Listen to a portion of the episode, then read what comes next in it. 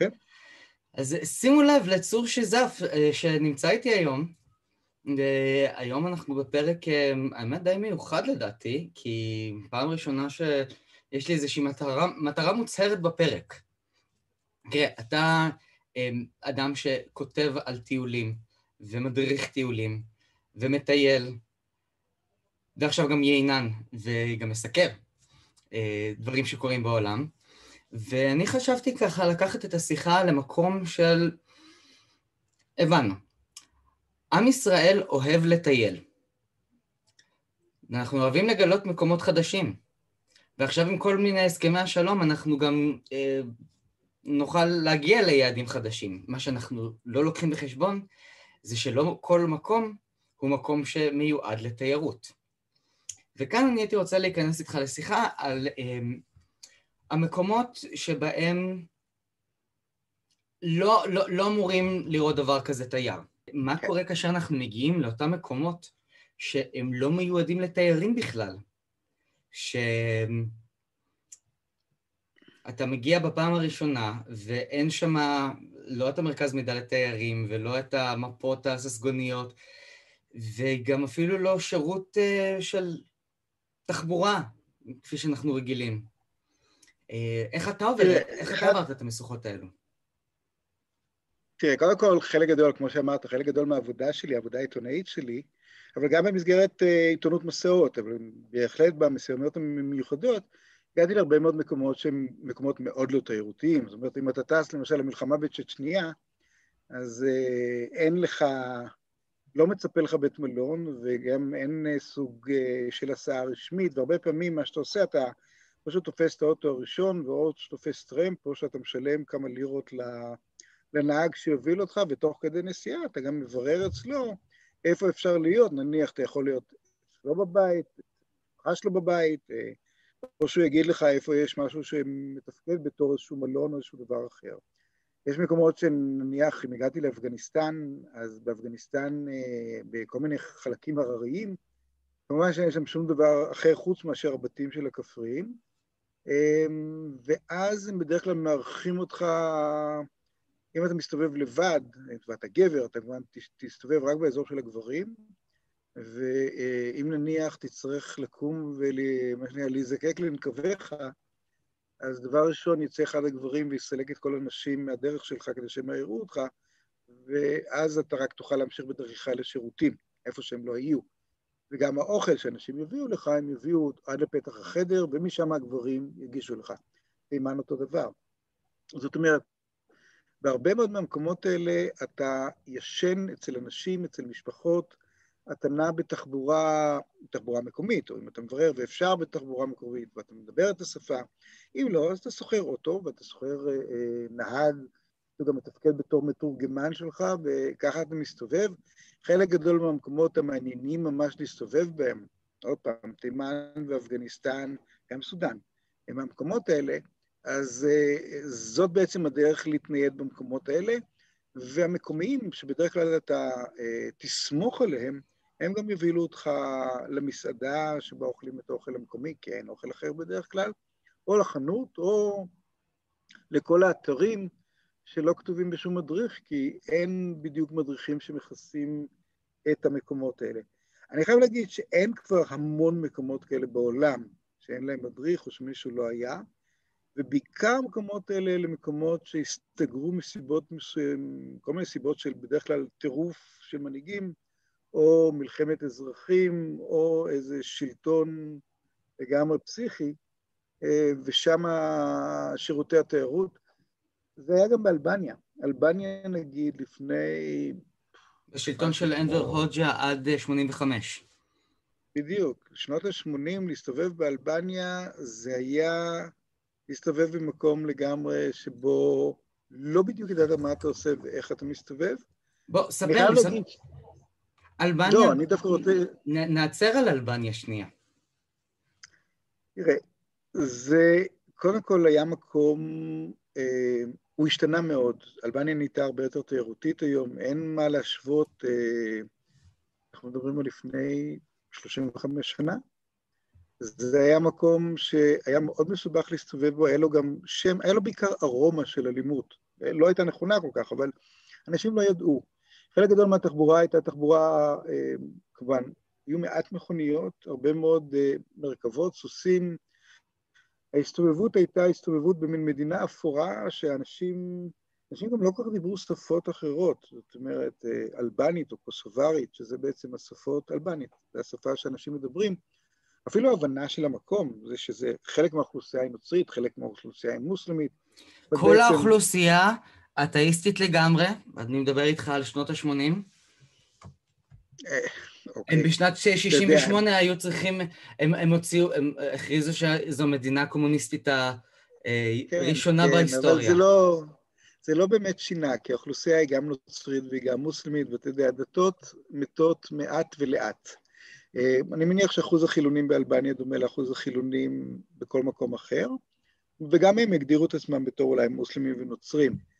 אה, תראה, אפילו קדימה בזמן, אני נסעתי נגיד... אני, ב... אני חייב רגע, אה, אה, באמת, כן. לפתח פה את העניין של אלבניה, כי אתה לחצת על נקודה שהיא מהותית. אני יודע שאתה סיקרת את המלחמה בקוסובו.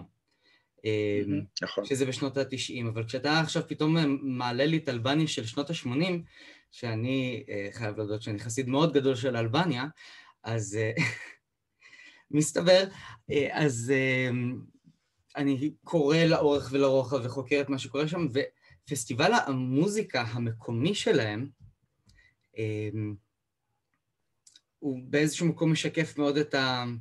אה, בדיוק את מה שאתה מתאר, כי היו להם שירים נורא קומוניסטיים ונורא אה, מיליטנטיים, עד שאנבר הוג'ה מת, ופתאום זה התרכך. ו... נהיה הרבה יותר טורקי באיזשהו מקום, כאילו חזר לשורשים הטורקיים של הדברים. Mm. צריך לזכור שהאוכלוסייה הקוסוברית היא בעצם סוג של שלוחה, סליחה, אני אומר כל הזמן קוסוברית, אבל זה אלבנית. הם בסך הכל אותו דבר, הם, למרות השוני בין הדברים, כי האלבנים היו תחת uh, טיטו עד שהם קיבלו את העצמאות שלהם בקוסובו, ובאמת באלבניה הם הסתגרו תחת המשטר ה... אפילו לא יודע אם להגיד קומוניסטי, אבל המשטר זה, המוזר הזה שהם uh, היו שם. זה, זה, זה מה שבדיוק רציתי להגיד, וזה בדיוק זרח מפרחוני, אני חייב להשחיל את זה. Uh, אני זוכר זמרת אחת שקוראים לה כרמלה אסמאעילי, שיש לה שיר שקוראים לו אבה מריה. אתה מדבר על מוסלמים ונוצרים. לגמרי, לגמרי, לא, זה, זה אחד הדברים, תראה, אחד הדברים החשובים במסעות לתוך מקום הוא בעצם לא רק לראות את האתרים. ולא רק ללכת למקומות שהם ברורים מאליהם ויש להם הסבר, אלא לנסות להרגיש. אני תמיד, כיוון שאני עסוק גם בכתיבת מסעות, בספרי מסע, וספר מסע, שזה לא מדריך, אתה מספר סיפור, אתה מספר את הסיפור של המסע שלך, אבל קודם כל הוא נע בין נקודה אחת לנקודה שנייה, שזה הקו של הסיפור לצורך העניין, הקו של המסע, יש לו את הרוחב אופקים, שזה יכול להיות מוסיקה, יכול להיות ספרות, יכול להיות אפילו אוכל, ויש לו את העניין של העומק, שזה השיחות עם האנשים, ששם יוצאים הרגשות החוצה. וזה בעצם השלושה ממדים של המסע במרחב. אמ, ואני חושב שדי הרבה מקומות, דווקא במקומות שלא נחשפו לתיירות, הרבה פעמים אתה מגיע, צולל די עמוק לאנשים, פתאום אתה מקבל איזה תשובות מוזרות, כי אנשים, יש בהם איזו תמימות, גם צמאון לתיירים. הם רוצים לשמוע, הם, הם רוצים לדעת מה קורה בחוץ. אני חייב לקפוץ מאלבניה לדרך חמשי, נסעתי על דרך חמשי ב-91. ב-91, כשנסעתי על דרך חמשי, זה היה רגע, לצורך העניין, אחרי שברית המועצות אה, התפרקה. ברית המועצות התפרקה ב-1990, אני נסעתי בקיץ של 91, אמ, לא היו גבולות. מרגע שנכנסתי על ויזה רוסית, או על ויזה סובייטית, אבל מרגע שנכנסתי פנימה, אף אחד לא, אף אחד לא עניין אותו. אני בכלל, הם לא חשבו בכלל שיכול להיות שאני מגיע מאיזשהו מקום אחר חוץ מאשר מתוך ברית המועצות. בכל מקום חשדו בי שבגלל הרוסית הגרועה שלי אני אחת מהרפובליקת האסטוניות, כי אני למדתי רוסית תוך כדי תנועה, ואני חזיתי את אסיה בעצם עם מלך גרוזיה ואחד מהאבירים שלו, שהם נסו להביא חשיש ממרכז אסיה, ואני נסעתי על דרך המשי, וזו הייתה הדרך, והרובל נגיד בבנק היה שווה לדולר, אבל ברחוב כל דולר היה שווה 40 רובל. והמפגשים עם אנשים היו מדהימים לגמרי, זאת אומרת, לא, היה, לא הייתה שום אלימות, לא היה שום הרגשה של פחד, כאילו החומות נפלו, האימפריה קרסה, ובפנים היה מין שקט של אחרי הסערה ולפני שקם משהו חדש, והכל היה פתוח ומאוד מוזר, ואני הייתי התייר היחיד. אני הייתי ה... התייר הראשון מזה 70 שנה שנסע בלי אינטוריסט וקג'בי על הזנב שלו, נסעתי לאן שרציתי ועשיתי מה שרציתי וטסתי לאן שרציתי. אתה מתאר גם את, את, את, את המפגש שלך למשל עם אה, המרכז היהודי של אה, גיאורגיה, שעוד, אז עוד היו מלא יהודים שם. Mm-hmm. זה היה מאוד מפתיע ומחמם את הלב. גם צריך להסביר שנייה רגע לגבי המסע, אתה הגעת מאיסטנבול דרך קפדוקיה, עברת את הגבולות, אה, וזה הכל כמעט היה ב... בדרך היבשה. בעצם, כן, כן, הכל היה יבשתי, חוץ מאשר עשיתי טיסות צפון-דרום, נגיד טסתי מבוכרה לחיבה, או טסתי לדושמבה לטאג'יקיסטן, ואחרי זה גם... דושמבה זה בטאג'יקיסטן. סליחה. זה הבירה של טאג'יקיסטן, כן. כן. ומשם, לא משם, אבל אחר כך מסין חציתי לפקיסטן וחזרתי, היה נחמד. מדהים, זה כאילו ספר שנשאר איתי עד עכשיו, אני עוד זוכר את האופן שבו אתה מדבר עם האנשים, ותוך כדי זה אתה... בגיאורגיה אתה הגעת לבית של מישהו והכיר לך איזה בן דוד שלו שנסע למרכז אסיה. כלומר, הכל כן. תוך כדי תנועה, זה משהו שהוא... הוא קורה, הוא מתגלגל. אני חושב שזה הדבר שאנחנו בעצם רוצים ממסע. אני, כמו שאמרתי לילדות שלי כש, כשהם נולדו, אז שאלו אותי מה אתה מצפה מהילדות שלך, אמרתי, שום דבר, רק שיפתיעו אותי. והן עושות את זה עד היום, ואני חושב שזאת גם הסיבה לצאת למסע. אתה יוצא למסע כי אתה רוצה לראות משהו חדש. החדש זה מה שמעניין, לא המוכר. עכשיו, אני יודע שיש גם, זה לא קל החדש הזה. החדש הזה הוא, הוא, הוא גם מעורר חשש, ואתה יכול לראות את זה גם, נגיד, במסעות של הישראלים. אולי הדבר הכי uh, בולט בעניין הזה זה מה שאנחנו קוראים שביל החומוס בהודו. העניין הזה של חבורות של ישראלים שנוסעים בעצם באותו מקום ונמצאים ביחד ומדברים עברית. אני לא רואה בזה שום רע כמובן, אבל כי באמת הזר והמוזר, הוא, הוא, יש בו איזה משהו מטריד ומפחיד. אבל הוא גם נורא מסקרן. ובעצם אחרי, אחד הדברים שקרו לי די הרבה במסעות, שנגיד היו רגעים שהיו קשים מאוד, או רעים מאוד, מיד אחריהם קרו איזה דברים נהדרים, שמה שנקרא, כיפרו ואולי עשו את זה עוד יותר מוצלח, אם, אם הכל היה על, על גדר הנורמלי והקל. אז אה, זה המסע, המסע הוא על מנת להגיע למקומות רחוקים שלא ראית, ו... לפגוש כל מיני איזה הפתעות, וזה יכול להיות גברים, וזה יכול להיות נשים, וזה יכול להיות אוכל או מוזיקה, או סתם איזה נוף מדהים, או איזה אבל אתה כן היית מאוד, מאוד נביא בספרים שלך. למשל, בפן אמריקה אתה דיברת על כל העניין של איך הקרטלים יחלחלו, ובסופו של דבר יהפכו את המדינה אינסייד אאוט. אגב, דרך אגב, אני חייב לספר לך על הספר של פן אמריקה, אם אנחנו כבר מדברים, אני האזנתי לו, אני מזין בדרך כלל לספרים, והיה, אני חושב, אחרי שחזרתי מדרום אמריקה, ונורא רציתי שתעבור מפנמה לקולומביה בדרך היבשה, וזה המקום היחידי בכל דרום אמריקה ש, שהדרכים לא משתלבות, אי אפשר. כן. אמ, אז זה למשל דוגמה של מקום שבו אני החלטתי, החלטה די רציונלית, שאני לא הולך לשם, אבל זו החלטה רציונלית שנשענת על אה, תחושת בטן, על אינטואיציה. יש לי אינטואיציות מאוד חזקות, אה, ורציתי לעבור את מעבר דריאן ברגל, והייתי מאורגן, האמת שכל הנסיעה הזאת במרכז אמריקה, סחבתי עליי אה, אוהל וגזייה ושק שינה וכל הדברים שבאמת לא הייתי צריך אותם, אתה לא צריך באמת את הדברים האלה, אבל זה היה רק בשביל מעבר דריאן, של הכמה ימים של, של האין דרך לעבור דרך הג'ונגל בין אה, פנמה לקולומביה. ובאמת כשהגעתי לפנמה סיטי, אז היו שם איזה שני גרמנים שרצו לחצות, ומשום מה לא, לא רציתי ללכת איתם. אני אפילו לא יודע למה, אבל הם, הם נהרגו תוך יום, פחות או יותר תוך 24 שעות מאז שאני נפרדתי מהם, הם כבר היו מתים ואני ידעתי את זה. זאת אומרת, מישהו הוליך אותם לתוך מערב, הם נפלו לתוך מערב, ואז אני החלטתי שאוקיי, נחמד, אני באמת, יש לי עיקרון גדול של uh, להשתדל לעבור בדרך היבשה מקום למקום על מנת להכיר את השטח ולפגוש את האנשים, אבל כנראה אי אפשר, אתה, בזה, אלה מקומות שבהם אתה צריך לסמוך על מישהו ולהכיר מישהו באמת, ושם זה פשוט, אה, זה לא היה. ולכן... אתה, אתה יותר חכם מסקוטלנד. תשמע, אני לא חכם, אני חושב, אני יותר רגיש אולי, זה הדבר היחיד, שזה הדבר היחיד שאני להגיד. למאזינים ששנייה צריכים להבין מה קרה. סקוטלנד זו לא מדינה עצמאית, כי איפשהו לפני 300 שנה הם השקיעו את כל המשאבים שלהם כדי לכבוש את אה, פנמה בשטח שבו הם רצו להקים את תעלת פנמה, בחלק הכי צר, שזה גם המקום הכי ביצתי והכי מסוכן והכי שורץ אה, בכל דרום אמריקה.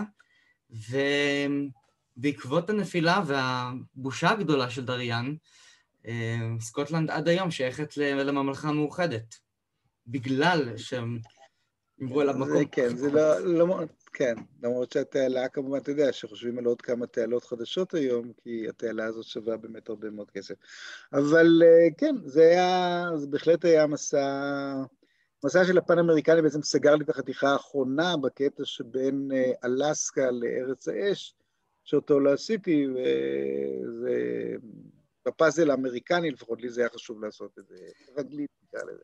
אני חייב לומר לך ככה במאמר מוסגר, שאתה די השפעת עליי, כי אני כשאני טיילתי בדרום אמריקה, אה, ובאיזשהו שלב אני הייתי צריך להגיע, כלומר, רציתי להקדים את הגעתי לשיקגו בגלל איזשהו סיפור, שהוא לא משנה כרגע, אבל אה, אמרתי, מה, אני, אני אדלג מעל מרכז אמריקה, אני אעשה את מרכז אמריקה מהר ואני אחר כך בעתיד יהיה לי טיול השלמה, כי תמיד היה לי בראש שלך היה את הספר על הפן אמריקה, שזה איזשהו טיול בפני עצמו, ואיכשהו את כל מרכז אמריקה היה לי קל לעבור, כי אני נמלטתי ממקום למקום, או שהוא היה יקר מדי, או שהוא היה בלתי אה, מסוכן מדי, או שהוא היה תיירותי מדי.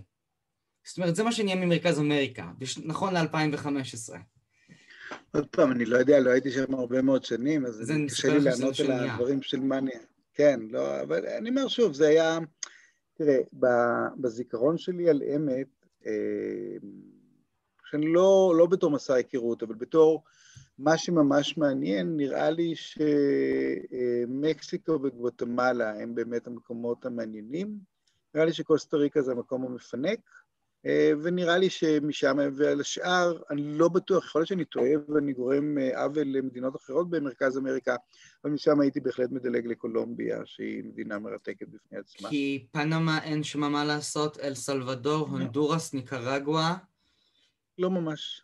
דלגו, כן, זאת אומרת... אה, כן, אבל עוד פעם, אתה יודע, זה, זה עניין נורא אישי, כי כמובן לכל אחד יכולה להיות איזו חוויה משוגעת. הוא, היא יכולים להתאהב אה, בו, בה, ואז, אתה יודע, כל החוויה משתנה, יש הרבה מאוד אנשים, החוויה האישית היא... זאת הייתה הפעם הראשונה בחיים שלי בהונדורס, שאני בשעה שש בערב רציתי לצאת מהגסטהאוס, ללכת לקנות לעצמי משהו לאכול, והמנהל של הגסטהאוס עמד עם הגב לדלת ואמר לי, מה אתה משוגע? מי יוצא להסתובב כאן בלילה? אמ, כן. אבל כאשר אתה, אנחנו עוסקים במסעות אה, שלך, שמתחלקים לשני סוגים. יש את המסעות שבו אתה אומר אה, לאישה ולילדים, שלום, תודה, אני נוסע עכשיו אה, לחוצה דרך המשי אה, להתראות, ויש את המסעות שבהם אתה באמת צריך לסקר איזושהי מלחמה או איזושהי התרחשות. וכאן, אה, איך אתה מתייחס להבדל הזה של בין להגיע לאיזשהו מקום, שנגיד כמו חרטום, בירת סודאן, שאפס לא מתאימה לתיירים, אבל אפשר להסתובב שם, לעומת להגיע למקום כמו כבול או אמ, פרישטינה, בירת קוסובו, וצריך למצוא את המקום ששם קורים הדברים. אז עוד פעם, יש... אה, תראה, גם פה וגם פה, הדבר החשוב ביותר הוא אינטואיציה. אה, אחד היתרונות שלי, ש... ובגללו שני הדברים בעצם מתאימים לתנועה שלי, זה שאני לא כל כך עסוק בתכנונים של דברים. אני לא כל כך מכין את הנסיעה שלי, זאת אומרת, מפה, אולי היום גם מפות זה כבר אה, פסה, כי יש לך בטלפון את רוב מה שאתה צריך, למרות שאני כן אוהב מפות נייר ואני נהנה מהן, אה, אבל אני חושב שלרוב אין הבדל גדול בין הדברים, אה, אה, למרות שכמובן המתח הוא יותר גדול בנסיעה העיתונאית, אבל הוא מתח שגם מושתת על זה שאתה צריך לייצר תוצאה ולהצליח. זאת אומרת, חלק גדול מעניין העיתונות הוא מאוד דומה לעניין של ציד. זאת אומרת, אין לך מה לחזור בלי סיפור, אתה צריך לחזור עם סיפור. עכשיו, העניין הזה של הנסיעה להביא סיפור זה דבר שהוא דבר די חשוב, כי אני חייב להגיד שלא קרה שחזרתי בלי סיפור. יותר מזה, חלק גדול מהנסיעות שלי גם אה, נסעתי למרות העיתונות ולא בגלל העיתונות. זאת אומרת, אמרו לי, זה לא מעניין, אין לך מה לנסוע, ואני אמרתי, זה מאוד מעניין, יש מה לנסוע, ובדרך כלל נסעתי, קרה משהו, וכשקרה אותו משהו, אז כמובן הוא היה מאוד דרמטי, וגם היה שווה כלכלית, שזה גם דבר חשוב. כמו, תן לי דוגמה.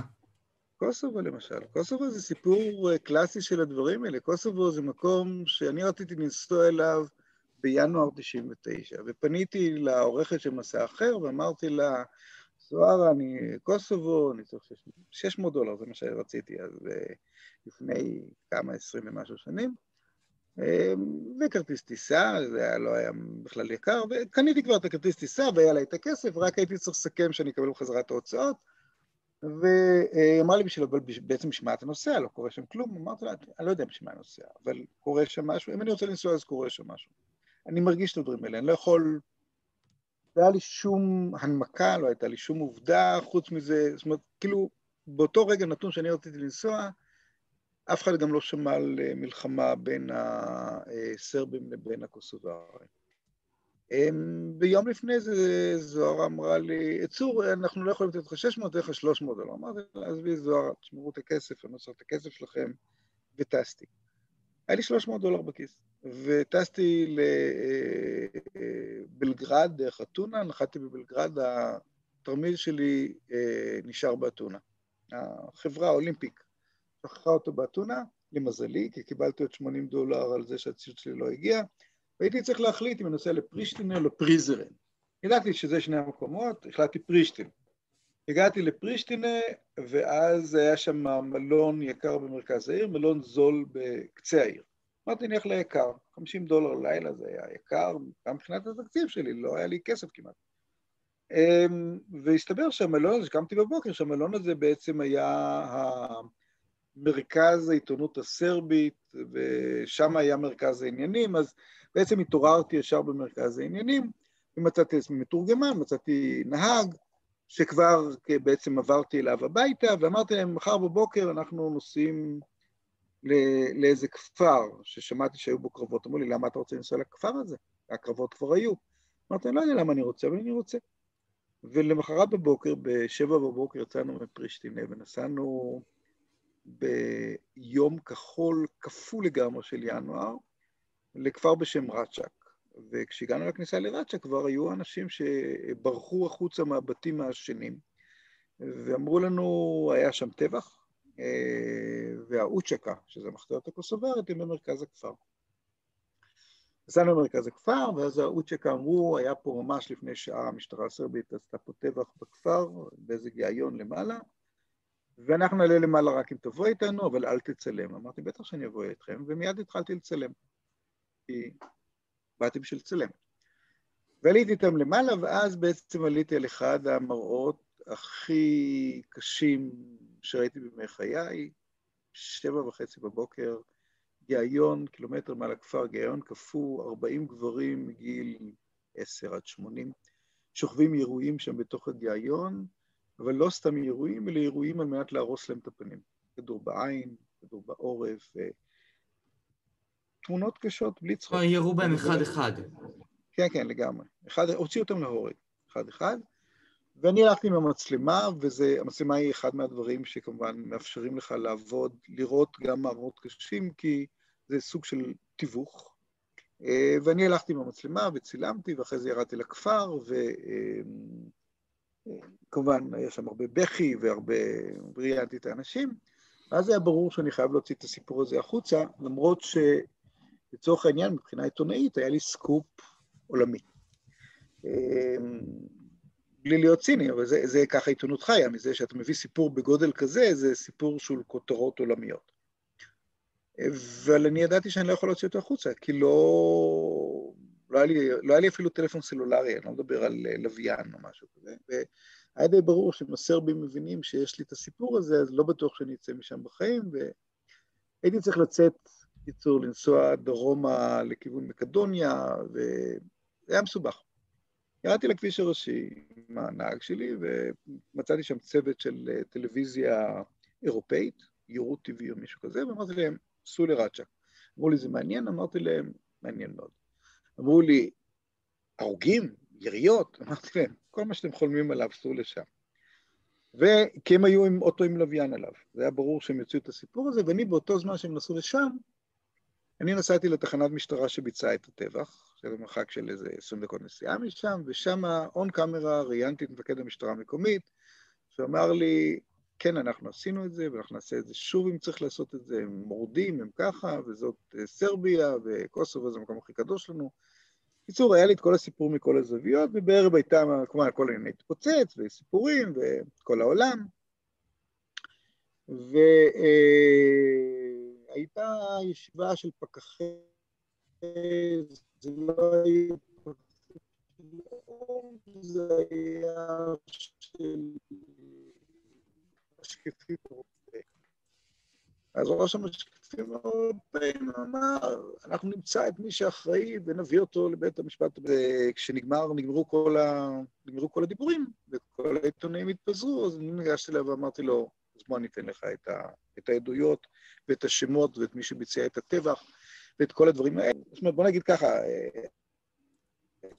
עשיתי אותו גם לרועי גולן, וגם לידיעות אחרונות לכפולה, וגם למסע אחר. זאת אומרת, זה לא שאני אמ, לא, לא קיבלתי עליו תגמול על, על עבודתי, אני חושב שאת אה, את המבטא של נאט"ו, וניתן לומר שבגלל זה שאני מצאתי את, ה, את הטבח הזה, אז לקוסובו אה, חוגגת אה, עצמאות בת 22, והיום יש לנו שגריר ישראלי בקוסובו, זה בהחלט בגלל הסיפור הקטן הזה, והקוסוברים יודעים את זה, מפעם לפעם אני מקבל מהם איזה מסר כזה של אה, דברים. אז זה למשל דוגמה למשהו שלא היה מתוכנן, לא ידעתי עליו כלום, הכל עבד אך ורק על אינטואיציה ועל מזל, ואני לא מדבר על זה שבאמת, והגעתי הגעתי לבלגרד עם ה... באותה תקופה השתמשו במרקים, עוד לא היה יורים והם נורא אהבו את המרקים. חמישה מרק האחרונים שלי זה היה בשביל האוטובוס מפרישטין לבלגרד. בלגרד הגעתי למלון, ולמחרת בשביל לשלם למלון, הלכתי לשגרירות על מנת לקבל מהם הלוואה, יש, יש להם איזה סוג כזה של הלוואה שנגמר לך כל הכסף. אמרתי להם, אבל זה בסדר, מסע אחר יעבירו לי כסף, והם נורא הופתעו באמת שמסע אחר יעבירו לי כסף. אבל זה היה לגמרי, באמת, מה שנקרא, על טיפות הדלק האחרונות אני בכלל הצלחתי, וחזרתי לאתונה, אספתי את התרמיל שחיכה לי שם, כי במשך שבוע בעצם לבשתי את אותם בגדים, הייתי, הבגדים שלי והמצלמות שלי במשך שבוע שלם, זה הייתה, זאת הייתה הדרך, וככה זה קרה בתוך, ה, בתוך הקור ובתוך כל הדברים האלה שקרו. אז זו דוגמה למשל למשימה עיתונאית שהיא בנויה אך ורק על האישיות שלך. רוב, כדרך אגב, רוב המשימות האלה, הרבה פעמים אתה חושב על עיתונאים שיש להם מערכות מאחורי ומסדרים להם, אני לא חושב שאי פעם מישהו סידר לי משהו. באמת, ביצעתי עשרות משימות uh, של אזורי סכנה בעולם, רוב המשימות האלה למשימות שאני שלחתי את עצמי, ואז העיתונות נדלקה עליהם והייתה מוכנה לשלם להם הרבה מאוד כסף. אני... Uh, נגיד בכרם שאנחנו מדברים, אני מדבר עכשיו מהכרם שלי בנגב, אז הכרם הזה בעצם מומן מהאביב הערבי, מכל זה שכיסיתי את, ה, את האביב הערבי, כמו שאומרת האישה שלי, הבאתי כסף מחוץ לארץ וקברתי אותו בנגב. אז זה למשל דרך כזאת של עבודה. אה, וואו, אתה נתת לי פה את הסיפור על קוסובו, וזה באמת אחד הדברים שמאוד מאוד מעסיקים אותי, ו... מעוררים אותי, ואני חייב לשאול אותך עוד קצת על אלבניה של שנות ה-80. תשאל. אני לא... אני לא שאני, אתה יודע, הזיכרון שלי משם, אתה צריך לזכור שהזיכרון שלי, מדברים לפני 35 שנה, אני בטח זוכר דברים, זיכרון הוא דבר מתעתע. קודם כל, איך אתה הגעת, איך הגעת לאלבניה? זה היה על דעתך או שזו הייתה משימה עיתונאית? לא, זו לא הייתה משימה עיתונאית. זה היה, אה, הייתה מישהי ממסע אחר, אני לא זוכר את השם שלה, שהיא הייתה לפניי. הייתה צלמת, היא גם הגיעה, הגיעה מהעיתונות. זו הייתה תקופה, מסע אחר זה עיתון שנולד, קודם כל, לדעתי זה לא היה לפני 90 ומשהו, זה היה ב-85, זה היה לדעתי זמן קצר לפני דרך חמשי, כל הדבר הזה. אמ, זה היה, אני זוכר שזה היה פגישה במערכת של מסע אחר, של מישהי שבדיוק חזרה, והיא סיפרה את הסיפורים ואת כל הדברים, ואני אמרתי, אוקיי, נשמע בסדר, נשמע מעניין. אמ, אני חושב שאני הגעתי שם דרך יוון, זאת אומרת, זה היה טיסה מאתונה או באיזשהו מקום, אמ, ומשם הסתובבו. תראה, מצד אחד יש בזה השפעה טורקית לגמרי מאוד מאוד ברורה, זאת אומרת, זה הדבר הזה. העניין הזה של הביצורים, זאת אומרת, כל קו החוף היה פריקי לגמרי, העניין הזה של הביצורי בטון או של הבונקרים של הבטון. כן, אבל היום זה אפיזודה, אז זה עוד היה, היה בזה איזה משהו, המדינה עדיין הייתה תחת השפעה. אני אומר שוב, אני לא הייתי במקום 30 שנה. תגיד, לא החליפו לא לכם את, את המברשות שיניים ואת המסרקים כדי שאתם לא תכניסו מוצרים זרים? אני לא זוכר את הדבר הזה בכלל, אתה יודע, לא, לא, אין, לי, אין לי שום זיכרון של... אה, יש מקומות שאני זוכר אותם, בבורמה, אני זוכר שהיה איזה טקס כזה שבשנות ה-80 היית טס לבורמה, ואז אתה מביא איתך סיגריות וויסקי ומוכר אותה בשדה, בשוק שחור, וככה מממן את הנסיעה שלך.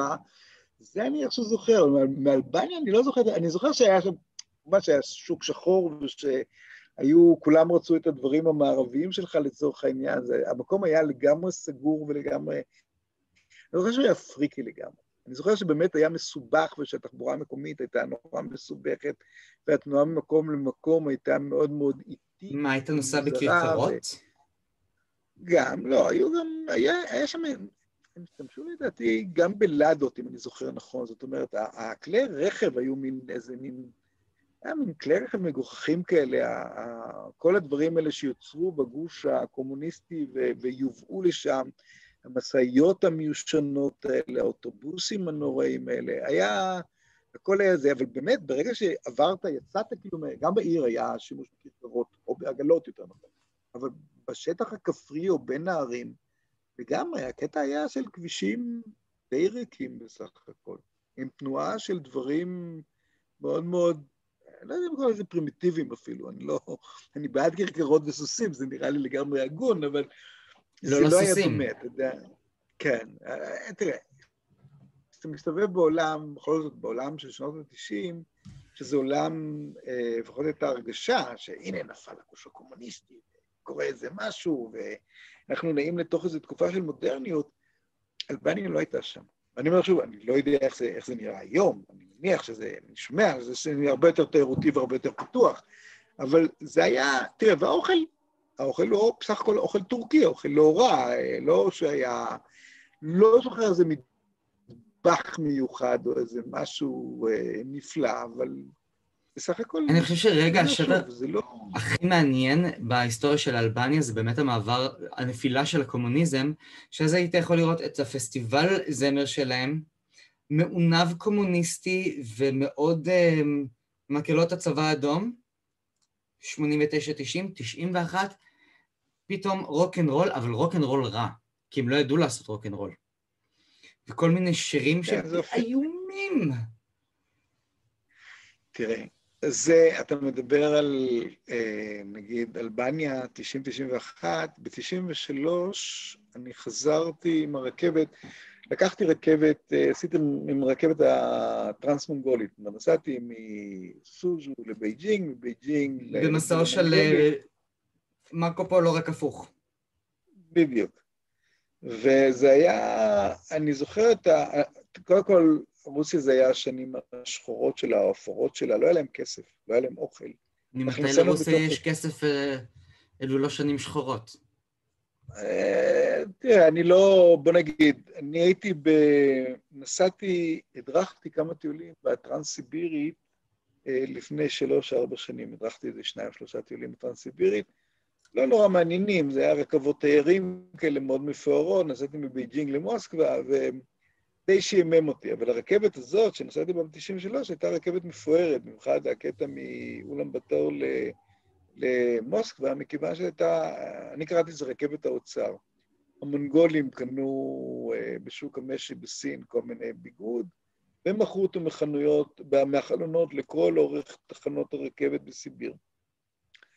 והרכבות היו עוצרות ונשארות שם עוד, עוד יותר זמן, זאת אומרת, הם היו משחדים את נהגי הקטר ואת הקונדוקטורים ואת המיליציות, כולם היו מקבלים כסף, והם היו פשוט מוכרים, לא היה כלום ברוסיה, וכל דברים שהגיעו מסין נמכרו בעצם דרך החלונות, וזה היה, היה מסע מרתק. אבל חוץ מהמסע המרתק הזה, עם, עם כל מה שקרה שם מכל הכיוונים, אני זוכר גם את ההגעה למוסקבה. אני זוכר את ה... כמה מוסקבה הייתה בעצם סוג של מקום מסכן. עוד פעם, אני הגעתי שם ב... אני חושב שזה היה נובמבר, זאת אומרת, זה היה כבר סתיו מאוחר, ראשית החורף, אני לא חושב שעוד ירד שלג, אבל היה די קר. ואני זוכר את החנויות הריקות, 93, חנויות ריקות, אנשים מסתובבים, טוב, הרוסים הם לא עם שמח, אה, ב, אני חושב, אה, גנטית, אבל העניין הזה שבאמת אנשים הסתובבו מבואסים, ניתן לומר, ברחובות, וכל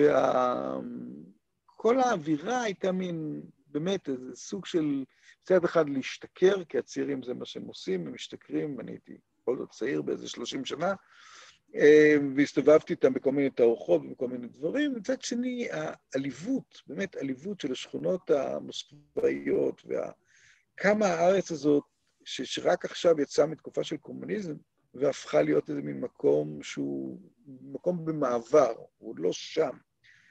ואני חושב שזו אווירה די דומה, מה, ש, מה שאני חוויתי בעצם באלבניה, אה, שלוש שנים קודם, הייתה אווירה מאוד מאוד דומה למה שחוויתי במוסקבה, בקנה מידה קצת אחר, גם כי בכל זאת האלבנים אנשים יותר שמחים, זה יותר דרומה, זה יותר חם, יש להם תרבות בכל זאת, האוכל שלהם יותר טעים, אה, המוזיקה שלהם יותר שמחה, אבל גם כן, העניין הזה של מדינות במעבר, זאת אומרת, תן לישראל כמה שנים טובות של דיקטטורה מטומטמת, שבה אנשים יהפכו לעניים ומסכנים, ואחרי זה תשחרר אותם, גם אז לחזור לעצמנו ייקח כמה שנים. וזה קורה בכל מקום שחטף מכה, או שהיה תחת דיכוי, או שמצצו את לשדו, זה מאוד אופייני. כן, העליבות של רוסיה, וזה ככה באמת לקראת סיום, זה, כי, כי זה בערך השלב החדש שלי. אני אה, חושב שסיימתי לקרוא כמעט את כל ספרי המסורת שנכתבו בעברית. אה, או שתורגמו לעברית או שנכתבו בכלל, אה, אני קורא גם בשפות אחרות. חלק מה, מהסיפור שלך על דרך המשי, זה כבר התבלבל לי בראש עם הספר של הוגו יצק באדר, אם אתה מכיר, קדחת לבנה, שהוא גם כן נסע למו, לסיביר באיזה טרנטה מתפרקת. והיום אני ממש עובר שעות וצופה בכל מיני מטיילים שמתעדים את עצמם במקומות האלו שאנחנו דיברנו עליהם.